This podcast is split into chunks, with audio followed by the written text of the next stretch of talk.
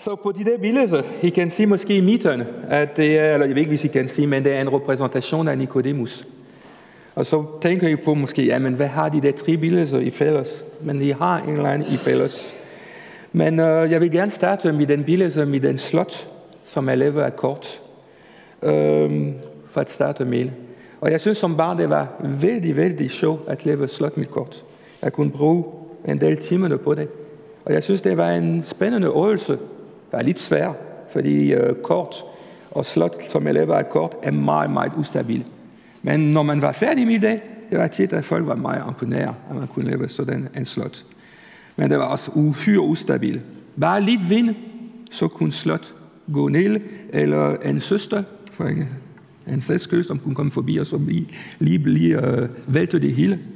Men ja, og jeg tænker på, I skal måske lige uh, have den billede i baggrunden, fordi jeg vil komme igen senere på det. Men i dag jeg vil gerne tale om Nikodemus. Og jeg synes, Nikodemus er en meget spændende mand. Jeg blev først konfronteret med Nikodemus, det var på, det er en del år siden efterhånden, på højskole, da det var en lærer, som sagde, men skulle du ikke prædike om Nikodemus? Og jeg sagde, åh oh ja, Nikodemus det er lidt mystiske mand. Man møder ham tre gange i Johannes evangelium, og jeg synes ikke, man får så meget detaljer om ham.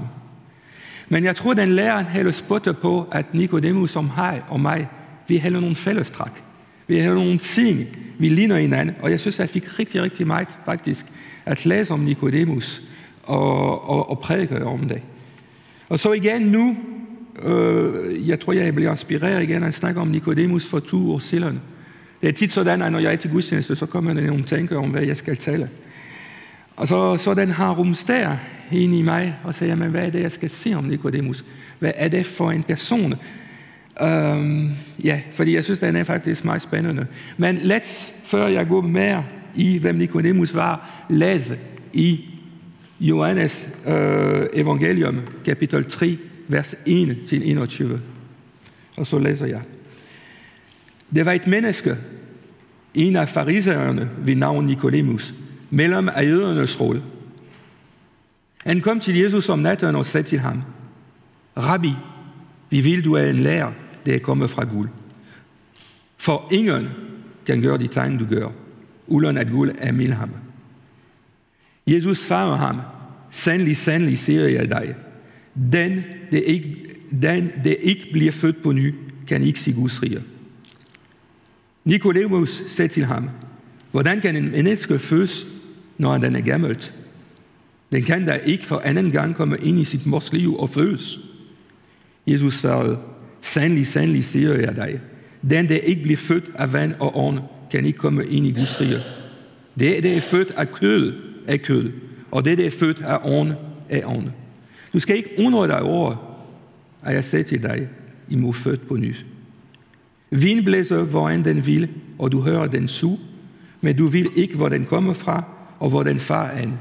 Sådan er det vil ervær, anvær, som er født af ånden. Og Nikodemus spurgte ham, hvordan kan det gå til? Jesus svarede, du er lærer i Israel og forstår ikke det. Sandelig, sandelig siger jeg dig. Vi taler om det, vi vil, og vi vidner om det, vi har sig. Men I tager ikke imod vores, vores vidnesbyrd. Tror I ikke, når jeg har talt til jer om det jordiske, hvordan skal I tro, når jeg taler til jer om det himmelske? Ingen et sted op i himlen, undtag den, der er sted ned fra himlen, menneskesønnen. Og ligesom Moses ophøjer slange i orken, sådan skal menneskesøndens ophøjes, for at anvær som tro skal have evig liv i ham. For således elskede Gud verden, at han gav sin indbarn søn, for at æren vær, som tror på ham, ikke skal, for, ikke skal fortæbes, men har evig liv. For Gud sendte ikke sin søn til verden for at dømme verden, men for at verden skal frelse ved ham. Den, der tror på ham, dømmes ikke. Den, der ikke tror, er allerede dømt, fordi han ikke har tro på Guds anbærende søn navn. Og dette domme af lyset er kommet til verden, og mennesker elskede mørket frem for lyset, fordi deres gerninger var ondt. For enhver som over ondt eller lyset, og kommer ikke til lyset, for at en gerninger ikke skal afsløre. Men den, det gør sandelig kommer til lyset, for at den skal blive umiddelbar af en skærninger er gjort i Gud. Så vi kan bare kigge lidt på, og det er en god beskrivelse, hvad Nikodemus var for en mand. Nikodemus han var en fariserer, og en tilhører en streng religiøs jødisk sekt, som virkelig omhyggeligt holdt fast ved Guds lov. Og så han var meget anerkendt, Nikodemus, fordi det er også beskrevet, at han sad i jødernes råd, øh, Sanhedrinet, som var den, religiø- den religiøse højesteret. Så det var ikke hvem som helst, som kom til Jesus den nat. Det var en person med en meget, meget høj position. Og så faktisk, når man kigger på år farisæ, øh, hvad det betyder, det betyder afskilt. Og de gik virkelig, og de var meget, meget nøjes med at holde den rituelle renhed, som lå på både. Så Nicodemus var en meget, meget religiøs mand. Det var en person, som prøvede med alle sit hjerte at gøre de rigtige i forhold til Gud. Han ville gerne Gud så meget. Og det var også en person, som troede, at han kendte Gud. Det var en person, som havde besluttet med alle aspekt i sit liv, at han ville følge Gud. Og jeg tror, hvis Nicodemus han var en af vores bekendte, en vi kender, vi vil muligvis omtale ham som en gudsmand. En, som vi gerne have Gud. En, som frygter Gud. En god, troende, en god troende mand. Måske engang en god kristnemand, hvis det var i vores stil. Og Nicodemus han var uhyre meget interesseret for en samtale med Jesus. Og han var meget interesseret omkring de mirakler, som Jesus kunne udføre. Og han kunne regne, lige nu han beskriver, han er en lærer, men jeg tror også, han kunne regne, at han var en profet. Fordi han gjorde mange mirakler. Og det var et tegn for, i hvert fald Nicodemus, at Gud var med ham. Nogle gange, når vi er i midtfyngruppe, så har vi biografen aften. Og vi følger en serie, som Hellos og Chosen. Og det, der er god med den serie, serie omkring Sjøsson, det er en serie, som følger lidt Jesus liv. Og den kan varmt anbefale, fordi den gav rigtig meget en god beskrivelse, hvordan omstændige kunne være omkring øh, Jesus liv. Den, den, øh, den følger ikke altid 100% Bibelen i den forstand på, at den prøver at beskrive, hvordan kunne de personer, som havde levet Jesus stil, kunne have haft det. Og det, det er så, det er den første episode, som vi så, den, den handler nemlig om Nicodemus. Og vi kan sige, at Nicodemus han var meget anerkendt blandt jøderne, blandt farisæerne. Og han bliver tilkaldt i den første episode til at drive en... Øh, det var en kvinde, hun skulle, som havde nogle udfordringer med nogle dæmoner. Så bliver han kaldet af romane og siger, jamen du har, du har position, du har vilden, så må du hjælpe den kvinde. Og så Nicodemus, man kan se, at han prøver alt det, han kender, og så kommer fuldstændig til kort. Han kan ikke uddrive den dæmoner fra kvinde og hjælpe hende. Og man, man kan virkelig mærke i episoden, at han er fuld af frustration. Fordi han kan ikke gøre det, det, øh, det han, han mener, øh, han, han burde kunne. Og det er min større undre, at senere han møder den kvinde, som er fuldstændig fri af dæmoner. Han siger, hvordan er det muligt? Og så får han at vide, jamen det er den Jesus. Det er Jesus, som har gjort hende fri. Og så er det pludselig så, så er Nicodemus meget interesseret at har en samtale med Jesus. Og selvfølgelig, det er ikke direkte inspireret af Bibelen, det vil jeg godt. Men jeg synes at alligevel, den, beskriver, den vil være en god beskrivelse af, hvad Nicodemus var for en mand. En mand, som prøver at gøre alle de korrekte ting. Alt, han, han prøver at gøre alle de, de gerninger, men alligevel, han kan ikke udføre de mirakler, han mener, han burde kunne udføre, fordi han er en gudsmand. Og så lige pludselig han hører om Jesus, en mand, som kan udføre de mirakler, han ikke kan. Og jeg tænker på, har vi ikke prøvet i vores liv alligevel at, at, at leve ligesom Nicodemus, at gøre alt det, vi kender, at følge Guds øh, på prik i, i forhold til Bibelen. Alt det, det skriver i Bibelen, læser Bibelen, bed, gå til gudstjeneste, øh, gav tierne eller pengene til kirke, gør nogle gode gerninger men alligevel kommer man til kort. Man bliver eller man bliver konfronteret med nogle situationer, hvor man tænker, jamen guld, nu kommer jeg til kort. Jeg kan ikke gøre det med mine egne gerninger. Og så, det synes jeg også nogle gange, når jeg kigger på Nicodemus og min egen, egen liv. Min egen liv, jeg synes på en tidspunkt, den var også sådan. Den var fyldt med reglerne, som jeg skulle følge, for at jeg kunne følge mig som en god kristne. Og så udefra, det så rigtig godt, men jeg, men jeg kom rigtig mange, mange gange til kort i mit eget liv. Jeg prøvede at gøre Guds klad ved at følge liv, øh, loven, undskyld, ved at følge kristne loven. Alle de ting, man siger, man skal gøre for at være en god kristne. Men alligevel, det var rigtig mange gange, jeg kom til kort. Og så bliver jeg efterladt med rigtig, rigtig mange frustrationer. Det, det er så specielt, når man følger Guds lov, det er, at hvis du kan ikke følge 100% Guds lov, så den efterlader dig endnu mere miserabel og frustreret, end da du startede det. Det, det er sådan, Guds lov virker i os. Fordi vi kan ikke udføre, vi kan ikke følge Guds lov. Det er umuligt for os. Og det er også en god grund til det, at det er umuligt for os. Nemlig, fordi den skal føre os til Jesus. Ligesom Nicodemus blev ført til Jesus, fordi han kunne samtidig ikke følge Guds lov på prik. Og så er det derfor, at Nicodemus han er meget interesseret til at tale med Jesus og forstå, jamen hvad er det, jeg mangler? Hvad er det, jeg gør ikke som korrekt? Og så Jesus han sagde til ham, ups, er jeg sluk, kommet til at slukke for det?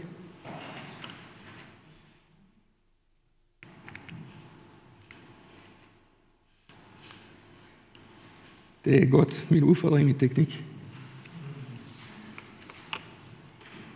Nå, jeg læser det lige meget.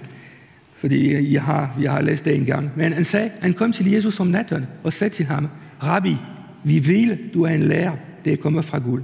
For ingen kan gøre de ting, du gør, uden at Gud vil ham. Og Jesus svarer ham, sandelig, sandelig, siger jeg dig. Den, der ikke bliver født på ny, kan ikke se Guds rige. Nikodemus sagde til ham, hvordan kan en menneske fødes, når den er gammelt?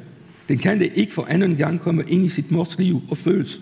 Jesus svarede, sandelig, sandelig, siger jeg dig. Den, der ikke bliver født af vand og ånd, kan ikke komme ind i Guds rige. Så Jesus faktisk han bekræfter, at det er umuligt, at en menneske kan gå Guds klad ved at følge loven. Og den krav er noget helt nyt, noget helt enestående, nemlig at man skal blive født på ny. Blive født på ny. Man skal blive en ny skæmning i Jesus Kristus. Og det var sådan, hvis man læser teologi, at man forstår, at vil Adam, det er sker en ændring i verden på grund af sønne.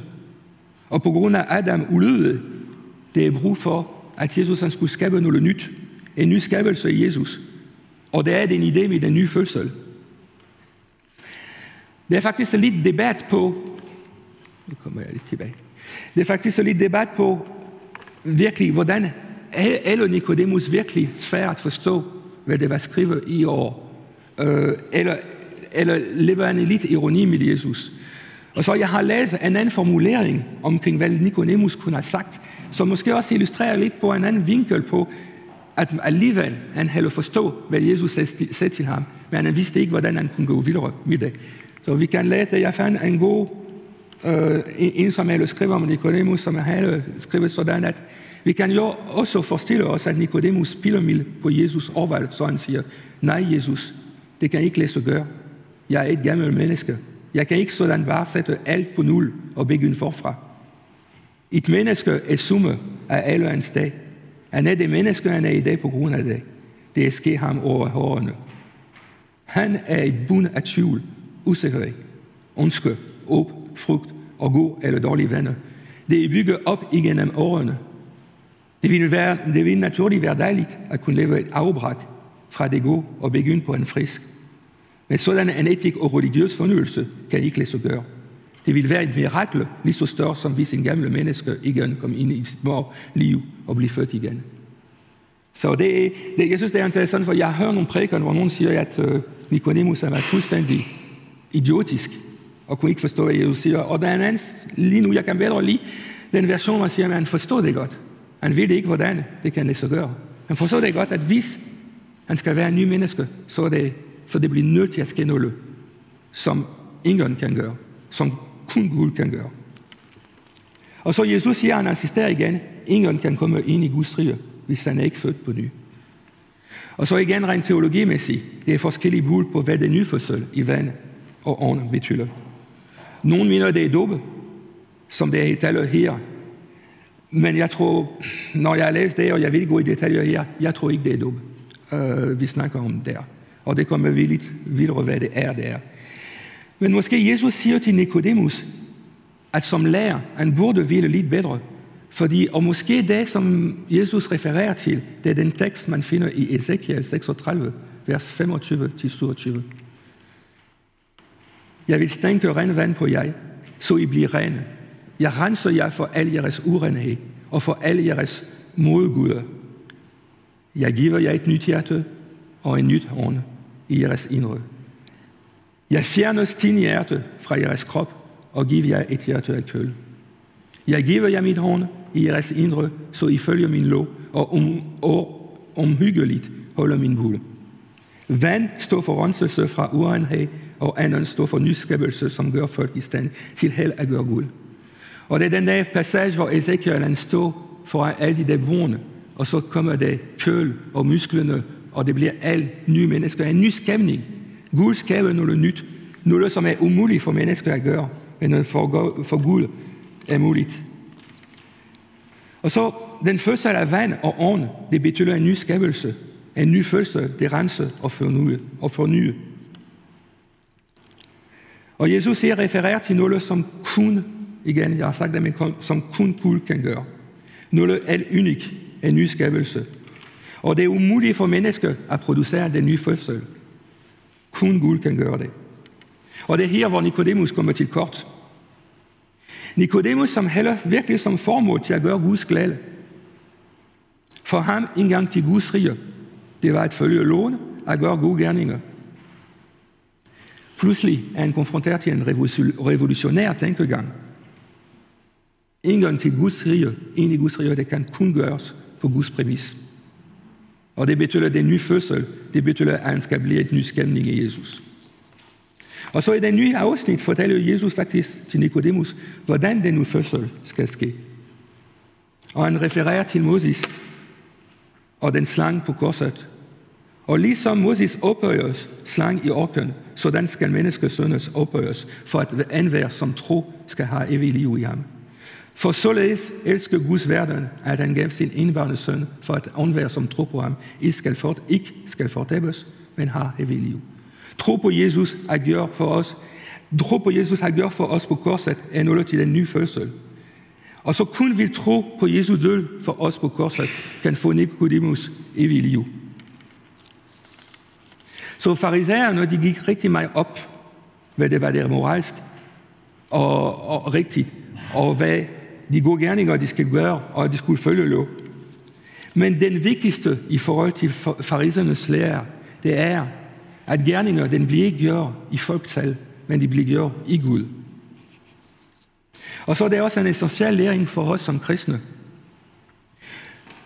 I skal ikke tro, fordi Nikodemus han var farisæerne, han kan ikke repræsentere os som kristne. Vi er gode, tror jeg, som kirke, som kirke nogle gange at præsentere en ny fødsel. Du er frelst, hvis du tror på, hvad Jesus har gjort på korset. Men er vi lige så gode, når vi fortsætter i vores kristne liv at vedligeholde den vigtige sandhed? Jeg tror, vi har været gode nogle gange til at etablere en liste over vigtige ting, som vi skal følge, som vi skal gøre, når vi lever sammen med Gud.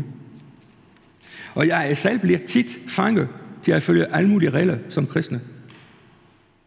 Problemet er, det er for min egen velkomst, det er, at jeg prøver at have det godt i forhold til Gud. At blive et bedre menneske. Et bedre menneske, hvis jeg følger disse regler. Og så jeg synes, det lyder lidt som Nicodemus. Virkelig, prøv at gøre altid det rigtigt. Prøv at altid følge reglerne. Prøv at gøre alt det, jeg kan til at følge Gud. Og så det var ligesom jøderne, farisæerne. Hvis jeg følger reglerne, så kan jeg komme i Guds rige. Og så hvis jeg følger reglerne som kristne, så er jeg en god kristne. Og Gud vil åbne sin rige for mig. Og tænkegang synes jeg faktisk ikke er langt fra hinanden. Og jeg kan prøve måske med en god eksempel, hvad det kan også betyde i praksis for os. Jeg har læst en del kommunikation, og hvordan man skulle være bedre til at kommunikere. Og så det, det der har slået mig over det, det er nogle gange, man siger, men du, du, du lytter ikke nok. Og så, så skulle jeg over mig til at lytte. Hvad er det, aktiv lytning gør? Aktiv lytning, den gør, og det er bare faktisk rimelig nemt. Det er, når en person fortæller en historie om ting og sager, det er at blive fuldstændig stille. Ikke siger et ord i 10 minutter, 15 minutter, og høre, hvad den anden har at sige. Og man skal ikke sige intet. Det betyder aktiv lytning. Og måske jeg tænker, mit Gud er måske den samme. Nogle gange skulle vi måske være stille for en Gud. Gør intet, og vent på, at Gud kommer måske med lidt over til os, en løsning til os, at han tager os med sine hånd og bringer os videre. Og så ved at gøre det, undgår vi, at vi selv prøver med vores gerninger at leve Guds arbejde. Og så hvis vi kommer igen med den billede, som er øh, den billede, hvor vi kan se, at det er et slot, som jeg lever et kort, synes jeg, at den fornemmelse for mig er lidt den samme øh, på en tidspunkt i mit liv. Så den kan repræsentere alle de gerninger, man prøver at stable om på hinanden. Det kan føles som man bygger en flot slot. Det kan føles at man bygger noget godt i forhold til guld. Det er meget svært. Det tager til. Og mennesker kan blive virkelig imponeret af det. Man kan godt garantere, at lige så snart det kommer den mindste modstand, den mindste vine på, så blæder den der slot er kort fuldstændig. Og det er den samme i vores gerninger, som vi prøver med egen initiativ, med egen styrke til at komme tættere på Gud, så bliver det blæst væk. Og så, jeg synes, det er skrevet igen, og jeg vil gerne læse det igen, at når, når dem der slot, den blæser, så der er ingen hjælp og trøst der. Og når vi har bygget den der slot, er vi måske stolt, men slot er i hvert fald mennesker bygge, og, og vil aldrig hjælpe os, når vi har virkelig brug for det. Jesus siger igen til Nikodemus, det der er født af køl, er køl, og det der er født af ånde, er ånde. Du skal ikke undre dig over, at jeg sagde det til dig, I må født på ny. Vin blæser, hvor den vil, og du hører den su, men du ved ikke, hvor den kommer fra, og hvor den far er. Sådan er dem i anvær, som er født af ånden. Så derfor jeg har en lille, en lille skys, som blæser. Jeg synes, den skulle repræsentere lidt, at Helligånden blæser, hvor den vil. Så vin blæser, hvor den vil, og du hører den su, men du vil ikke, hvor den kommer fra, og hvor den far er Og så til at lidt illustrere det, jeg har en god historie fra en, en god afrikanske ven. Han sagde sådan, det er underligt, fordi når jeg vælger for Gud at få en skjorte, så får jeg en sko. Og jeg tror, at i Nicodemus liv, og i mit liv, og måske i mange andre kristne liv, øh, vi vil meget gerne kontrollere, hvordan Gud skal respondere i vores liv. Vi vil gerne kunne kontrollere vores liv. Vi vil gøre gode gerninger. Vi vil gøre det, som Gud befaler i sin lov. At vi har en tro på, at vi vil kunne kontrollere, hvordan Gud vil respondere. Og vi elsker typisk, der er i gang på gang, at sætte Gud i kasserne. Så hvis vi gør det sådan og sådan, så Gud vil respondere på en bestemt façon. Og det er der, hvor faktisk vi lever Gud til en idol, til en falsk Gud. Fordi Gud, det er ligesom vind. Blæser, hvor han vil. Gør, som han vil. Og så historien om Nicodemus, måske den lærer også, at min ansyn til at komme i Guds rige, min ansyn til at genoprette relation med Gud, min ansyn til at få evig liv, at vi bruger til at være en ny skabelse. Ingen af vores gerninger kan frelse os fra vores synder. Og det er ingen måde at kontrollere Gud, som virker i jer. Det er Guds ånd, som virker i os, hvis vi tror på, at Jesus er død på os på korset.